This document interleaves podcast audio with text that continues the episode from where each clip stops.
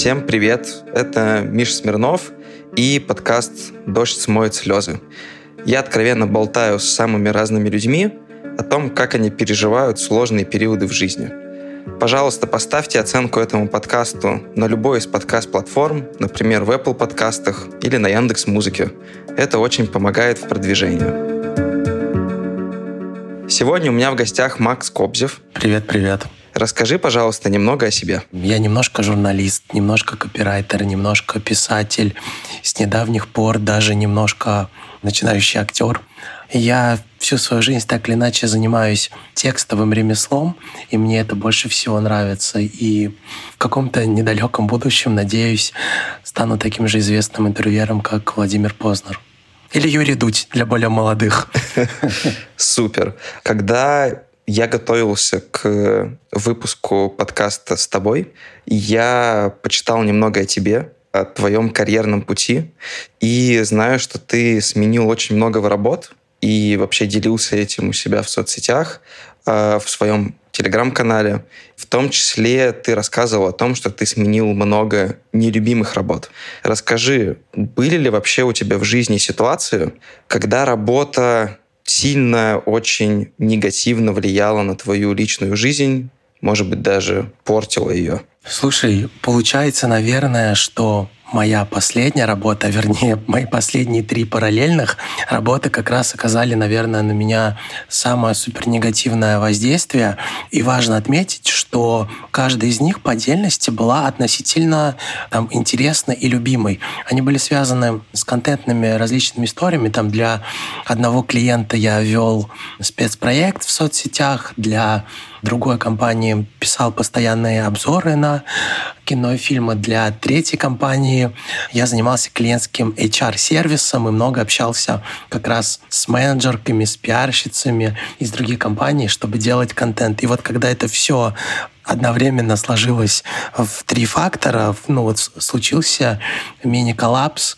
Я вот в своем последнем, там не, не посте, точнее, да, в сторис э, показывал мое физическое состояние типа до и после, когда реально, знаешь, какой-то момент я на нервной почве, вот уже возненавидев и работу, и клиентов, и вообще любые разговоры, в прямом смысле стал лысеть.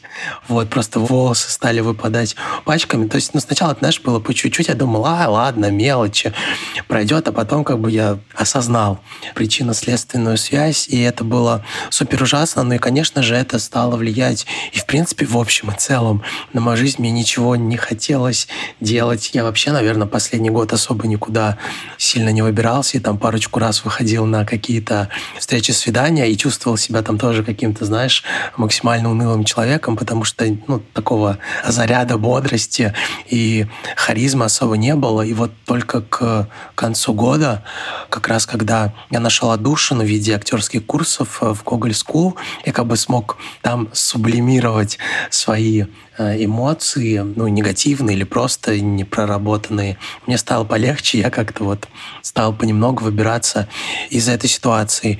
И, наверное, что еще важно было бы отметить, в принципе, да, про любимые или нелюбимые работы – скажем так, первую половину моей трудовой жизни я занимался, в принципе, тем, что мне не нравится. Я учился на госслужащего, должен был бы заниматься а, жилищно-коммунальным хозяйством, дорогами, бордюрами, очисткой улиц. Это мне максимально не нравилось, хотя я стажировался, писал по этой теме диплом. И вот только на выпускном из своего вуза я сидел и понял, что так дальше, дальше не может продолжаться. Зашел на сайт журфака МГУ, посмотрел, что через две недели вступительные экзамены и подумал, ну классно, мне нужно готовиться, я как бы ничего не знаю, но свою мечту и потребность писать нужно воплощать в жизнь. И вот только тогда, собственно, я стал, ну, как минимум, работать в той сфере или в том направлении, которое во мне отзывалось.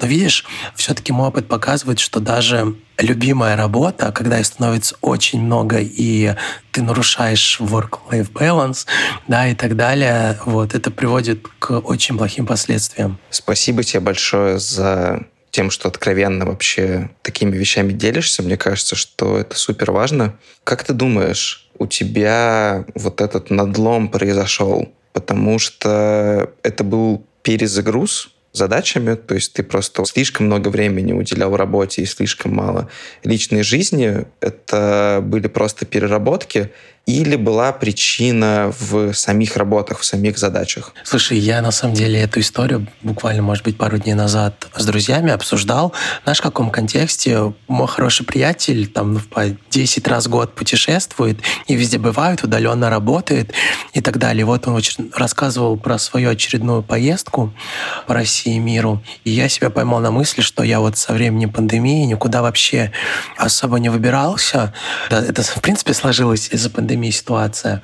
Но на это наложилась история, что я вписался в историю с ипотекой, набрал параллельно 4 кредита и, собственно говоря, перестал их вывозить, скажем так, а ждать особой помощи, поддержки было нет кого, поэтому я и схватился за эти три работы и превратил свою жизнь в ад. Если честно, да, опять же, отмотав время назад, я жалею о своем решении. С одной стороны, очень здорово иметь свою недвижимость в Москве, свою квартиру и, и так далее, но я за это ну, расплатился там двумя с половинами, тремя годами, ну, как бы не очень интересной жизни, потому что другие люди из моего круга общались, ездили, тратили деньги на... Ну, у них типа был отпуск, была возможность тоже как-то выдыхать, а я вот ну, понимаешь, я просто совершил, короче, кучу глупостей. Значит, типа, три года никуда не уезжал, отпуска особо не брал, а если и брал, то проводил их не особо качественно и не перезагружался. Поэтому я лишь свой опыт с точки зрения, как сказать, любви к себе и заботе о себе оцениваю максимально негативно. Оно того не стоило. Не советую никому вписываться в ипотеку, если вы не можете себе ее позволить и, и как бы Короче, пока вы молоды, лучше как-то тратьте больше времени на себя, свое здоровье, свои эмоции.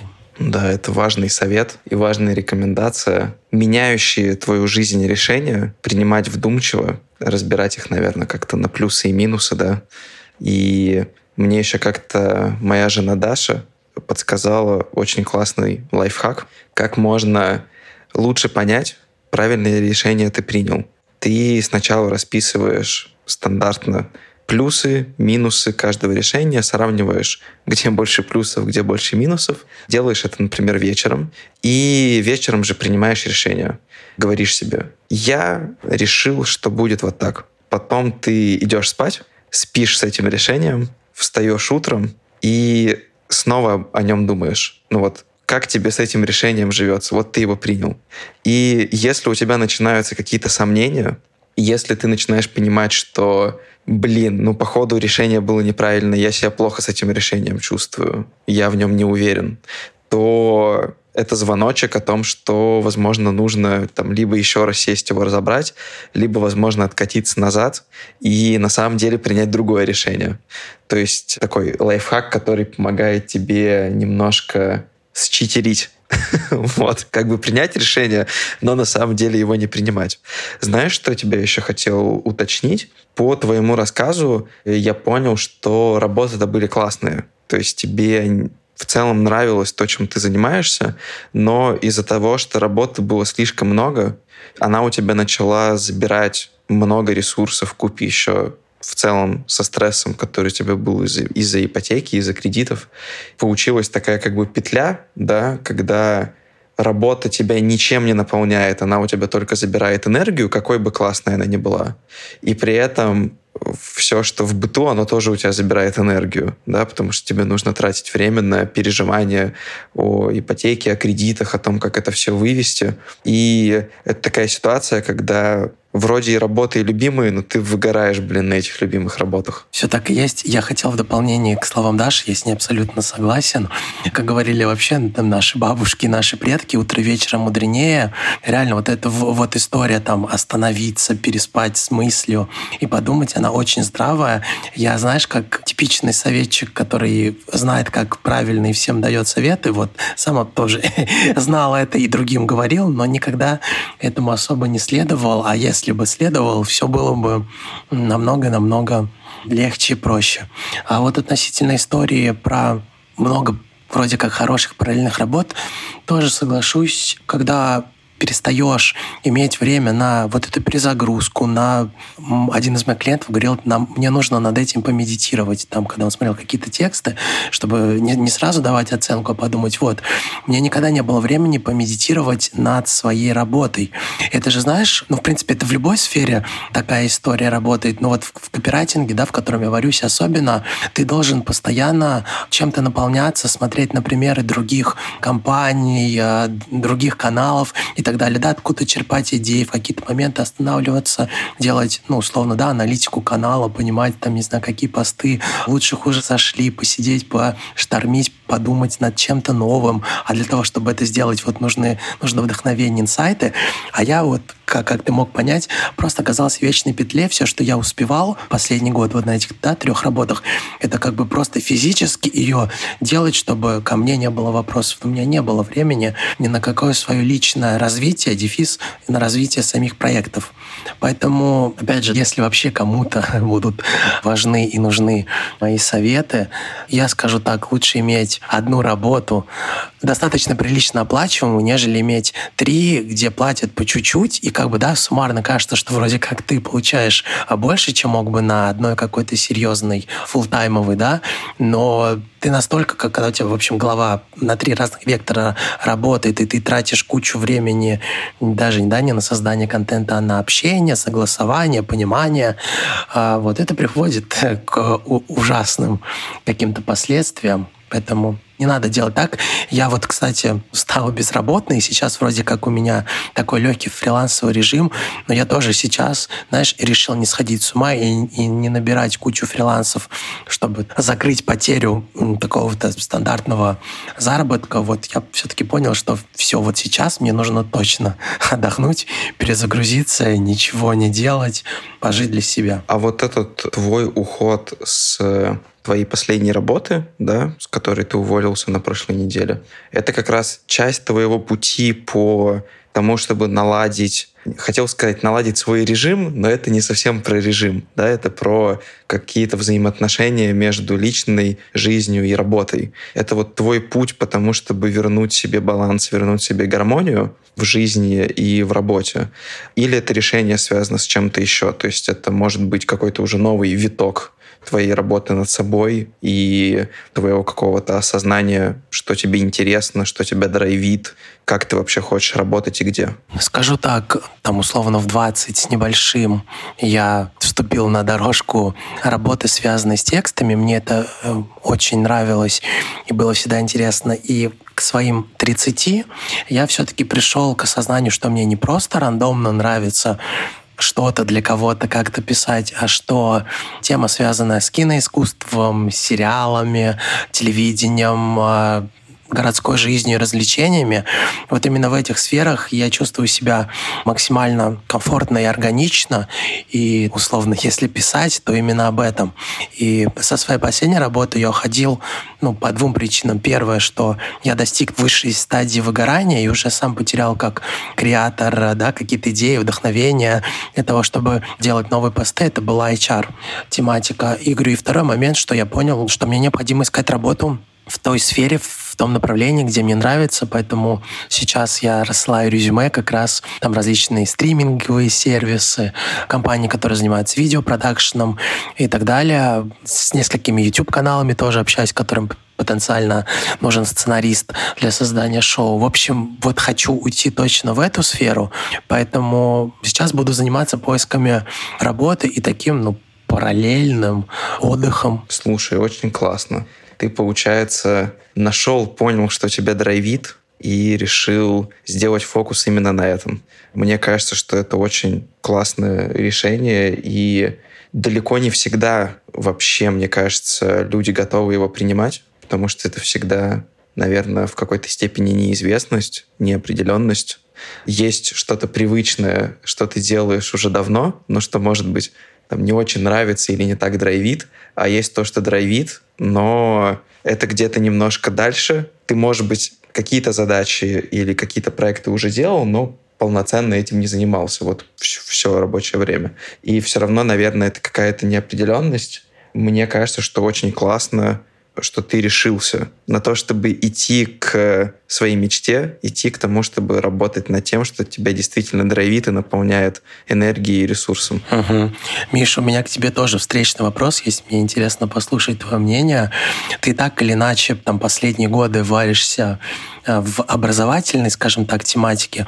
Вот сейчас, э, положа руку на сердце, да, и отойдя немножко в сторону, если посмотреть тебе на самого себя, вот сфера образования — это как раз там то, к чему ты пришел, и ты хочешь в этом развиваться, либо это лишь, ну, пока одно из направлений, ты не уверен, что оно для тебя самое важное, самое главное? Классный вопрос. Я сначала немножко уточню для наших слушателей, так как э, многие не очень тесно со мной знакомы, кто будет слушать этот подкаст. Я действительно последние два года работаю в Эдтехе и занимаюсь маркетингом для образовательных технологических проектов. Знаешь, я тебе точно могу сказать, что когда я два года назад приходил работать в Эдтех, для меня это не было каким-то путем к мечте. То есть вот я не ощущал, что, блин, я очень хочу работать в образовании, это прям вот то, что меня драйвит. Я тогда работал в компании, в организации, в которой мне в целом было окей, все было клево, но я просто понял, что я достиг какой-то супер планки по росту, то есть мне просто некуда расти. Я не видел себя дальше в этой компании. В общем, не было для меня путей развития ни вертикального, ни горизонтального. И еще за несколько месяцев до ухода я очень сильно выгорел. Мне кажется, что в одном из э, выпусков я этим уже делился. Я выгорел настолько сильно, что мне было физически тяжело работать. И я буквально проработав несколько часов дома просто на удаленке, то есть я не таскал кирпичи, я просто сидел, сидел за компьютером и работал, занимался контент-маркетингом, и я просто после нескольких часов работы падал без сил на кровать, и это было прям такая очень, ну, если не сказать последняя, то, может быть, предпоследняя стадия профессионального эмоционального выгорания. И я понял, что мне для того, чтобы с этим выгоранием справиться, мне нужно двигаться вперед. То есть мне нужно как-то сменить место работы, мне нужно пойти дальше. И один из офферов, который мне сделали, он был как раз в тех компанию, и я хотел работать в продукте, я хотел заниматься маркетингом в продуктовой компании, и я офер принял скорее из таких знаешь, стратегических соображений. Мне, в принципе, откликалась компания, продукт был интересный, образование у меня никакого отторжения не вызывало. И вот так я и пришел. А сейчас, проработав два года в техе, и я как раз тоже недавно ушел с работы, но я сменил работу, ушел в другую компанию, тоже в тех компанию. И сейчас я понимаю, что в техе мне нравится, мне прям супер интересно. Я вижу какую-то важную гуманитарную ценность для себя в образовательных продуктах. Но при этом, знаешь, есть люди, которых в первую очередь драйвит продукт. Для них самое главное, чтобы продукт им супер нравился самим, чтобы вот им нравилось над ним работать. А для меня это только одна из составляющих почему вообще меня работа заряжает и наполняет энергией и ресурсом. Для меня не менее важный э, фактор — это команда это люди, с которыми я работаю, и это в целом ценности команды, ценности компании. То есть если мне это откликается, то, может быть, даже я сам этим продуктом не пользуюсь, который делает компания, но я понимаю, что он, например, помогает другим. Это что-то действительно полезное. Это меняет рынок или делает его лучше, или просто помогает людям становиться лучше, достигать своих целей то мне этого вполне достаточно. Кайф, хорошо. Понятное дело, что мы не знаем, что будет дальше, и как долго ты будешь в этом месте, какое место будет следующим, но если ты сейчас получаешь удовольствие от процесса, действительно, как ты сказал, видишь в этом важную гуманитарную штуку, мне кажется, так или иначе ты будешь в этом вариться, это тебе подходит, и подкаст у тебя появился тоже, мне кажется, не, не просто так, в этом тоже есть большая образовательная составляющая, поэтому, блин, здорово, я рад, что ты, ну, нащупываешь что-то близкое тебе и удачи в этом направлении. Спасибо, спасибо.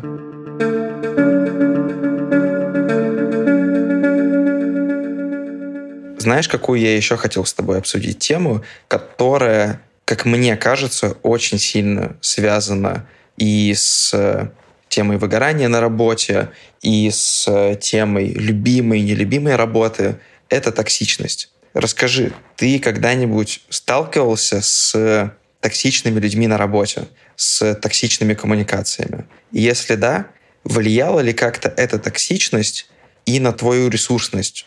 Как на твою ресурсность на работе, так и на твою ресурсность в личной жизни? Слушай, конечно же, я живой человек, и я много работаю с людьми, потому что для написания текстов клиентских нужно с этим клиентом пообщаться. Поэтому, да, первый тип токсичных людей в моей жизни это вот представители бизнеса, они бывали разные. Самые условно токсичные, ну, для меня личные истории были связаны с правками по текстам, которые давали люди, не имеющие отношения именно к копирайтингу и журналистике, но они думали или считали себя более экспертными в этом направлении, раз я для них исполнитель, а не заказчики. Поэтому вот достаточно часто и мне, и другим ребятам, которые пишут да, текст на заказ, приходится сталкиваться э, с правками не смысловыми, а с правками «давай я научу тебя, как нужно правильно писать». И, естественно, для человека с профильным образованием это всегда достаточно болезненная история, и я несколько лет своей жизни потратил, наверное, на то, чтобы перестать на это так остро реагировать относительно токсичных коллег. Но так или иначе, мне, наверное, в этом плане везло, потому что Кажется, что я умею находить общий язык с разными людьми, тем более с которыми мы варимся в одной лодке. Но я могу вспомнить один случай с токсичным руководителем, который, с одной стороны, меня в какой-то момент прям жутко выбил из колеи, а с другой стороны, вся эта токсичность и вся эта история привела к лучшему периоду моей жизни, к лучшему воспоминанию. Это было года четыре назад. Я работал в небольшом, практически семейном креативно-копирайтерском агентстве, во главе которого стояла моя начальница, а там старым действующим лицом, арт-директором был ее муж. А я вел несколько проектов, SMM-ных. И в какой-то момент на один из них понадобился бьюти-блогер, который помог бы продвинуть один новый косметический продукт. И я ну, наверное, по своей наивности, не понимая, что нельзя смешивать дружеские и рабочие связи, порекомендовал свою хорошую подругу, дефис-одногруппницу, журфака, блогера-миллионницу для участия в этом проекте и условно договорился на очень невысокую сумму да, а, этого контракта, потому что она была ко мне лояльной. Она сделала свою часть работы, но когда время дошло там, до оплаты и подтверждение каких-то историй, вот со стороны там уже моей начальницы, дефис клиента, стали всплывать дополнительные требования, а сделай еще вот это и вот это, и как-нибудь вот это там без оплаты, без всего прочего. И на меня стали давить, что типа, Максим, ну ты же с ней общаешься, вот ты здесь выступил как менеджер, как бы защищай наши интересы, делай так, чтобы она бесплатно все это организовала.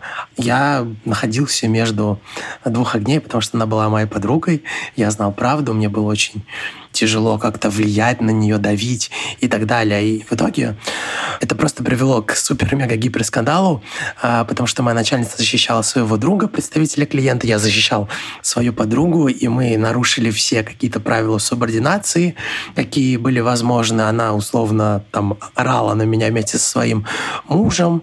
Я как бы сидела, не понимала, что мне делать. Единственное, что меня просто в этой ситуации успокаивало, что ну, работа — это что-то проходящее, это можно пережить, но я в этой ситуации был на стороне своей подруги, и моя совесть была чиста, и я условно не испытывал чувство вины за то, что я делаю, э, поэтому э, это было правильным решением, я о нем ни разу не пожалел. Но в итоге, конечно, я просто стал понимать, что в этой компании ничего хорошего меня не ждет, и если я там не уволюсь в ближайшее время сам, то меня уволят с волчьим билетом или еще что похуже.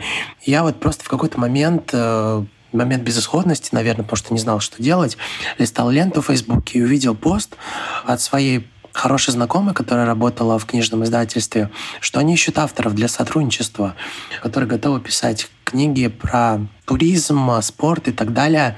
Меня эта история особенно заинтересовала, потому что я увидел в этом потенциал, что вот, я могу заняться чем-то другим и чем-то более интересным. Но плюс э, там написать книгу — это был какой-то мой супер гештальт важный с детских времен еще. Я всегда любил не только читать книжки, но и что-то сочинять, сценарии, пьесы и так далее. В общем, за эту возможность я ухватился, съездил пообщаться с подругой, с ее руководством. Мы реально заключили контракт с книжным издательством. Мне дали время полгода на то, чтобы сочинить книгу. Она называется «Москва москвичи в 21 веке», отсылка к Гелеровскому. А я в ней собрал 30 историй москвичей разных поколений. Кто-то там в третьем, в четвертом, кто-то приехал недавно, но у каждого из этих людей есть э, какая-то дико интересная история, которую невозможно не рассказать и про которую нужно снять как минимум короткометражку. И, в общем, вот эти полгода были самые счастливые в моей жизни, и если бы не этот скандал, не вот эта вот токсичность моего руководства, которое показало, что мне там делать нечего, и э, я не могу это выдержать, не случилось бы книги, не случилось бы этого опыта, и я бы точно сейчас был бы совсем другим э, человеком, и вот этот гештальт во мне, возможно, просидел бы всю жизнь, потому что такие возможности не каждый день выпадают. Поэтому не знаю, можно ли из этого извлечь какой-то урок, а, но, наверное, все-таки да. И я бы его сформулировал как, чтобы ни было, важнее остаться хорошим человеком, нежели хорошим менеджером, хорошим исполнителем. Профессионализм — это здорово, но если из-за этого, да, там, условно, профессионализма ты потеряешь друга, это так себе история. Слушай, очень классная история. Клево, что негативный опыт опыт токсичной коммуникации, он тебя в итоге привел к классному событию в твоей жизни, к клевым изменениям. Ты, блин, написал книгу. Не каждый день ты пишешь книгу. Э, мне кажется, что это очень круто. Знаешь, я бы хотел нас немножко вернуть ненадолго к теме токсичности, потому что по ходу твоего рассказа я понял, что на самом деле разные люди по-разному э, токсичность понимают. Как я услышал тебя, для тебя токсичность — это в первую очередь какие-то формулировки, да, то есть как люди дают фидбэк, например, какие формулировки они используют, к чему, например, они дают фидбэк не так, как ты бы хотел. Или, например, когда люди выходят совсем за рамки каких-то профессиональной коммуникации, профессиональных взаимоотношений, и это превращается уже просто в какой-то открытый конфликт. Это действительно токсичные эпизоды, но для меня лично, например, токсичность — это не только это. Например, я встречал в своей жизни токсично-позитивных людей, на работе. И на самом деле они не меньшую токсичность распространяют, чем токсично-негативные люди.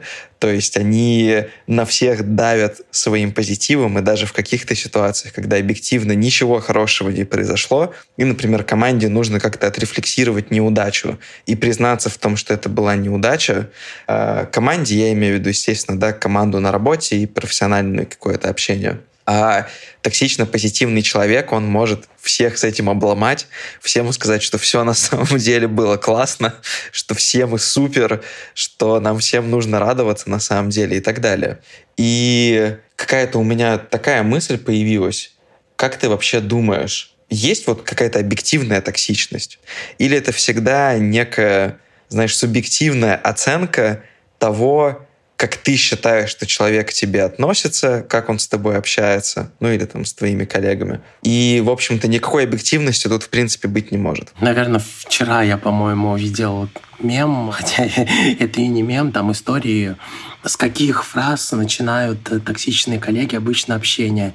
И, по-моему, первая фраза это типа на будущее, запятая, и там... Вот. И, и, и, и дальше еще 100-500 примеров. Поэтому мне кажется, на самом деле, раз вообще такая типа памятка существует, все-таки токсичность это достаточно объективная категория. И там, если бы меня попросили бы давать ей определение, я бы токсичностью назвал такой стиль общения или поведения, в котором ну, один человек старается показаться лучше другого за счет псевдо-советов, которые на самом деле являются унижением, как-то приподнять себя и понизить другого, когда человек просто на пустом месте, абсолютно без рациональных причин вообще начинает лезть в твое личное пространство, чему-то тебя учить, когда тебе этого не требуется. И там условно есть такая разновидность, наверное, токсичности. Это новое для меня слово — газлайтинг. Если, опять же, правильно понимаю, газлайтинг — это ситуация, в которой человек, который виноват, пытается доказать, что э, в произошедшем виноват, ну, типа, тот, кто пострадал. Вот, и об, об, обычно газлайтингом, ну, газлайтинг есть, да, это типа в отношениях, когда там условно парень ударил девушку, он говорит, что ну ты же кричала, там, я тебя треснул, чтобы ты успокоилась, ты меня довела. В рабочих отношениях, ну, вот такой тип токсичности, как газлайтинг, тоже, ну, по крайней мере, я с ним очень часто сталкивался, когда именно люди свою неспособность там, вовремя промолчать, вовремя от, отойти, э, сдержаться, не извинялись за нее, а пытались сказать, в чем ты плох, и вот если бы ты не сделал вот это и вот это, вот это, тогда я так бы себя не повел. Поэтому, Миш, ну, токсичность — это точно абсолютно объективная категория. Просто точно знаю, что у всех людей супер разная к ней восприимчивость. Кто-то искренне умеет токсичность воспринять с юмором, вообще вернуть ее в обратку. Из этих людей хорошие стендаперы получаются. Вот. А кто-то, естественно, ну просто как э, росточек, который гибнет от малейшей непогоды, просто закрывается, и в итоге человек себя чувствует дико некомфортно. Вот тоже просто хочу привести пример. Я не знаю, чем эта история закончится. Я вот ушел со своего последнего места работы. То есть, да, по факту я не работаю второй день. Э, на мое место пришла девочка на замену. Клиент уже стал, на мой взгляд, максимально токсично с ней себя вести. Ну, то есть она пишет тексты, да, он дает правки, но, не знаю, в такой форме, э, ну, короче, как котенка, да, вот тыкает прям в, э, в лужу, и вот, типа, вот, вот еще, типа, 5% это будет прям нарушение субординации. То есть вот, вот, типа, такой уровень критики ее текстов, хотя, опять же, условно, я ее там обучал, давал ей рекомендации, и эти эмоции вообще того не стоят, и типа ее тексты не так плохи, чтобы так на них реагировать. И вот я очень боюсь, что человек быстро сломается, и эта девочка как бы, ну, вообще закроется, это для нее ну, тоже, да, типа, новая карьерная ступенька, новый вызов, и вот эта вот токсичность с первого дня ничем не обоснованная. То есть она еще даже, скажем так, не дала повода сказать, что, типа, я же тебе там, типа, уже 25 раз говорила, от этого не сделала. У нее даже, да, нет этого бэкграунда ошибок. Вот, поэтому очень боюсь за нее, и вот такой вот уровень токсичности, который в тебя сразу вбрасывается, но это максимальная демотивация. Я не знаю, чего ждут такие клиенты и чего они хотят получить, и зачем они вообще это делают. Ну, я думаю, ты меня прекрасно понимаешь. Мне, например, очень трудно говорить людям про их ошибки, про их недостатки и так далее и тому подобное. Я умею встать на их место и подумать, как бы я хотел услышать эти рекомендации, дефис, критику, чтобы ну, мое эго не пострадало. Я в первую очередь думаю о чужих эмоциях и как-то вот постраиваюсь. А для кого-то это, ну, типа, абсолютно нормально выплеснуть все, что ты думаешь, и потом зачастую, ну не знаю, к чести или не к чести этих людей, они потом такие понимают, что они ну, вообще нарушили все границы, и там типа в ночи тебе пишут и извиняются, что типа извините, слишком эмоционально, я очень устала, у меня проблемы дома и так далее. И как бы опять же, и тоже в этот момент ты начинаешь, это такой легкий какой-то полугазлайтинг, что ты в итоге типа себя начинаешь чувствовать виноватым, что как я посмел обидеться на то, что вы на меня накричали, потому что вам плохо. Ну вот, поэтому токсичность, газлайтинг, маркетинг, и вот это, вот это, и вот это, все, что мы с тобой обсудили. Супер объективная категория. С этим нужно бороться, уметь защищать личные границы. А ты когда-нибудь изменялся перед людьми за то, что ты был токсичен? Писал, ну, в ночи или не в ночи, типа, блин, извини, ну, реально перегнул. Слушай, я тебе скажу так, я никогда, правда, правда, не потому что я хороший, но я именно никогда не токсичил жутко в чей-то адрес, чтобы это было too much, но я мастер очень плохих шуток. И я мог, условно, вот своей шуткой нарушить личные границы, перейти субординацию. И, конечно, после этого и не раз, и в ночи, и не в ночи я извинялся вот за такой стиль поведения. Иногда я может, мог с партнерами, с клиентами очень грязно пошутить и на темы условного феминизма или просто на какие-то личные истории. Потом сразу же за это извинялся. Хотя, ты знаешь, ну это тоже такая история. Мои коллеги знали о моей проблеме с плохими шутками. Они меня подначивали, провоцировали, чтобы посмеяться. Но потом, типа, все посмеялись, а извиняться все равно приходилось мне. Поэтому вот сейчас, слава богу, извиняюсь намного реже, потому что вот в ходе кучи этих ошибок и нарушения границ я понял, что молчание — золото. В контексте тоже токсичности э, поделюсь. Наверное, как мне кажется, при меня можно сказать со стороны, что я достаточно невосприимчивый к токсичности человек, потому что там, если на меня кто-то будет э, токсить в рабочем чате, я не буду на него истерить, я не буду устраивать каких-то сцен, не буду плакать, я как бы приму это как рабочую ситуацию, которую мне нужно решить. Условно говоря, мне нужно что-то от человека получить, я от него постараюсь это получить вне зависимости от того, насколько он там ко мне токсичен и пишет он там мне гадости или не пишет. Но при этом несмотря на все, осадок у меня останется. И на самом деле, там, условно говоря, вечером я буду чувствовать, наверное, себя не очень хорошо. И я точно это знаю, потому что на первой моей работе в digital, в коммуникациях и так далее была в целом токсичная культура достаточно. То есть было очень много токсичных коммуникаций между коллегами. В принципе, это считалось нормой. То есть э, не было того, что это какая-то клевая компания, мы все классные, мы все дружелюбные, и вот там один какой-то человек токсичный затесался, токсили, в принципе, все друг друга перманентно. вот. И у меня до сих пор вьетнамские флешбеки. Прошло типа года три, наверное. Э, я достаточно долго там проработал. Я там к большинству людей супер ок отношусь, абсолютно хорошо, но просто вот была такая атмосфера. И у меня до сих пор вьетнамские флешбеки иногда. И бывает такое, что я там перед сном или мне снится что-то про эту работу, как я там с кем-то, я не знаю, общаюсь, ссорюсь или еще что-то. И периодически у меня бывают какие-то неожиданные мысли появляются, когда вдруг я начинаю думать о том, что бы я сказал человеку с этой работы вот в этой ситуации. В общем, я это периодически пытаюсь проработать с моим э, психотерапевтом, пока, честно говоря, не очень получается.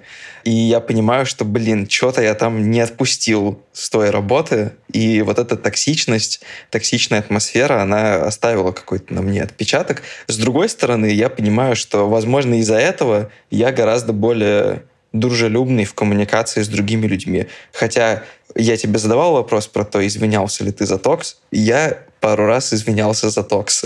вот. Несмотря на это, у меня бывало такое, что я тоже на людей токсил. Но я извинялся, извинения принимались, поэтому я надеюсь, что с этими людьми у нас все хорошо в отношениях.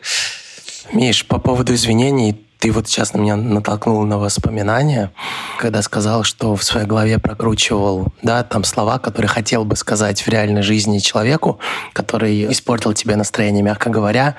Я по своей глупости пару раз писал э, людям все, что о них думаю, но знаешь как? Э, это вот реально просто глупость. Условно, мне сегодня испортил настроение Таня Иванова да, допустим, это моя коллега, она меня выбесила. Я очень хочу на нее пожаловаться своему коллеге, с кем я дружу. И просто, и что делаю я в, стресс, в стрессовой ситуации? Я набираю в, в поисковике, типа, в тележке Таня Иванова, думая, что я хочу написать о Тане Ивановой. И понял, и в итоге пишу самой Тане Ивановой, вот, типа, какая она, С, Б и, и т.д. и т.п. У меня так было несколько раз. Ох, это очень жестко. Это очень жестко. Мне вот Просто потом за это я клялся, божился. Но единственное, что меня извиняло, и я как-то это сводил в шутку, потому что это правда, что вот, понимаешь, ты меня так довела, я хотел на тебя пожаловаться, но настолько не могу это сделать, что перепутал чаты. Вот за это, да, я, я извиняюсь, и тоже, как я тебе сказал, все-таки молчание золота, даже вот в, в пике свои эмоциональные, помня эти ужасы, которые я творил, я просто сам себе это высказываю. Или там меня мама научила негативные эмоции рассказывать в воде. Ты просто подходишь, ну, типа, к крану, открываешь воду и бегущей воде рассказываешь вообще все, что хочешь. Это, знаешь, на самом деле и снов касается, там, кошмаров, которые ты не хочешь, чтобы сбылись, либо каких-то негативных эмоций. Вот просто, типа, сказал в воде, она унесла, ты высказался, и все, и тебя отпускает. Я так практикую. Хороший способ. Я надеюсь, что у Тани Ивановой все хорошо, она осталась все-таки без травмы надеюсь. после твоих сообщений. Извинения помогли. Знаешь, в завершении нашей беседы хочу тебя попросить дать нашим слушателям от себя лично рекомендацию, как понять, что ты занимаешься не тем, что тебя драйвит, как понять, что ты на какой-то нелюбимой работе, и с чего начать, чтобы пойти к своей мечте, пойти написать книгу, уйти на фриланс, просто перейти в компанию, в которой тебе будет действительно нравиться работать.